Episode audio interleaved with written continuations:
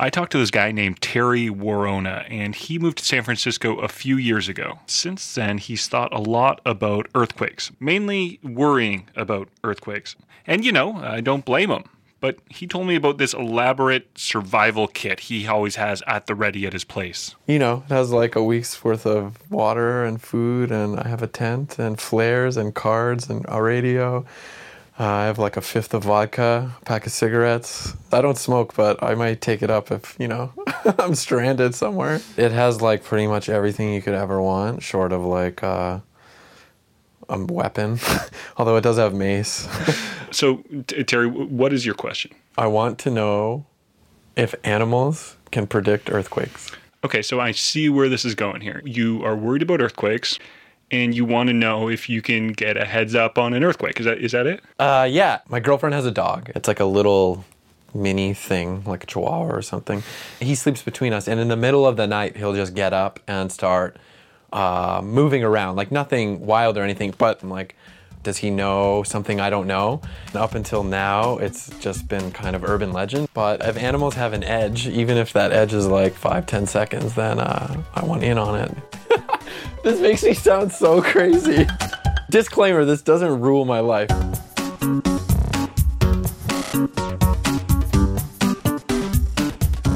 I'm Andrew Norton, and this is the Completely Optional Knowledge Podcast, brought to you by Greenpeace. Ask, inquire, seek the truth. The show where we take questions that make you go, huh? And we try and make you be like, oh. On Terry's behalf, I talked to Dr. Rachel Grant, who works at Hartpury College in Gloucestershire, England. I asked her straight up can animals predict earthquakes? Um, they don't predict earthquakes as in they think to themselves, well, I've seen this thing has happened. An earthquake is going to be coming you know, in two weeks' time or in, in a few days' time. Okay, I, I get it. Predict is the wrong term. But she made this really interesting observation, not about chihuahuas, but about toads. And she noticed all this stuff by accident.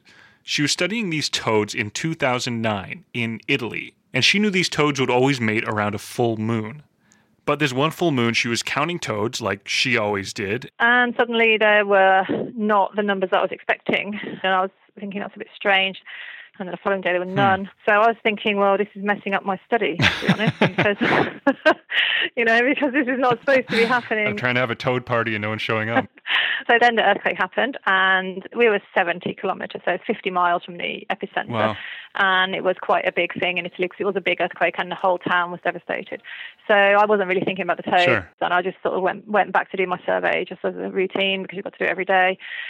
And then they started coming back, and I thought, oh, that's interesting. Huh. And I remember emailing to my uh, doctoral supervisor and telling him this has happened.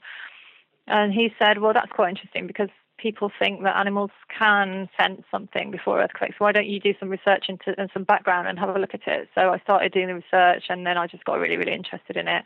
And then that's how it all started. Was there a certain experiment or observation that made you go like, aha, like this is this is it? I know scientists don't just sit around looking at microscopes saying aha, but, but was there something that really clarified this in your mind or, or made you really realize that this was a thing? I think uh, some aha moment really, I think, was uh, a couple of times when I've done these studies. I did one big study in Peru where we looked at camera traps, which are motion triggered cameras. And seeing it on motion trigger cameras and to see, you know, that the numbers just disappear, the animals just disappear, to see that on the other side of the world, that one is really exciting to me because I know what happened with the toads because I was there. You know, I'm expecting people to take me on trust for that. But with this motion trigger camera study that we did in Peru, anybody can go to this website, look at their data, and see that there were no animals before the earthquake. Anyone can do that. So I think for that, you know, people can make their own mind up when they see that data. How long are we talking prior to, to an event? I'm seeing it typically um, five to eight days.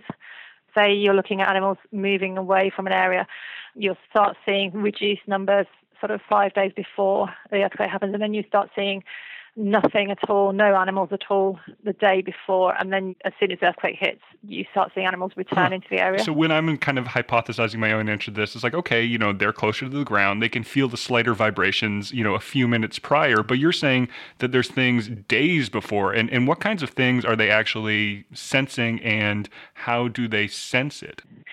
There's two or three real things that they, they could be sensing, and we don't know for sure, uh, but we sort of piece together some evidence, but we don't know for absolutely sure. Okay.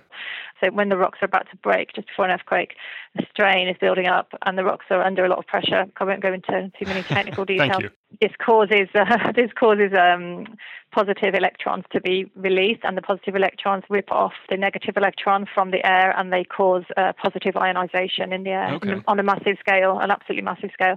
And these positive ions, uh, really, animals don't like them at all. Huh. So, so they're kind of more sensitive to the stuff that happens prior to an earthquake. Does that sound right? Yeah, that's exactly it. There's, there's certain things that are happening that we think are happening, are coming out of the ground, and animals being in more intimate contact with the substrate and the ground and the, and the rivers and, and, and soil, and they simply don't like it. They'll run, they'll move, they'll distance themselves from any stimulus which they don't like. And you see that with very, very simple animals, and you see that with very uh, higher vertebrates as well. I mean, to me, when I first, you know, hear about this, it has this kind of element that makes it sound slightly like an urban legend or sounded sort of this mm. folk tale where it's like grandpa's knee gets big before the Red Sox lose or something like that, right? where it's like, yeah. where it's like, yeah, like you Yeah. can kind of go back and have confirmation bias and be like, oh, see, look, I told you this happened. So I feel like it has this, this sort of thing about it where it's it's a little bit surprising to me that this is this is for real. Absolutely. And every time I publish something, I get emails from people saying my legs go bad when there's an earthquake. And Right. This man in Texas whose legs used to hurt before earthquakes. But it wasn't just earthquakes in Texas or even in the USA. It was earthquakes in like China. Wow. Those are some sensitive legs. yeah. in 2016, it's it's interesting to think that something so lo-fi is is, is finally being discovered and, and could help people. Absolutely, but I think I think the key with this is to do this in conjunction with other measurements. So there are lots of things that happen before earthquakes, which some of my collaborators are measuring, some of my geophysicists are measuring, and none of them are 100% reliable in themselves. But the key would be to have a network of sensors, to have you know electromagnetic radiation, to have the radio waves, to have the animal behavior, and to have lots of things um, together so that you can minimize false alarms and you can maximize you know, the proper forecast.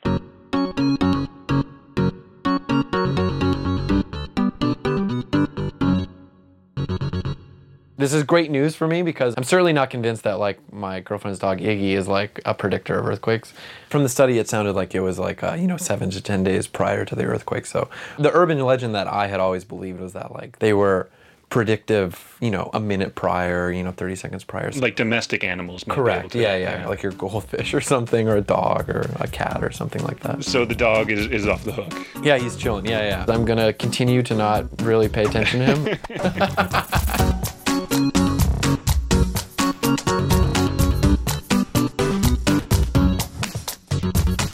The Completely Optional Knowledge podcast is produced by me, Andrew Norton, and is presented by Greenpeace. Our theme music was created by Breakmaster Cylinder. Visit completelyoptionalknowledge.org to listen to more episodes, to subscribe, and to, of course, ask your questions, because we can't make this show unless we know what you're curious about. Thanks for listening, and we'll be back in two weeks with more completely optional knowledge.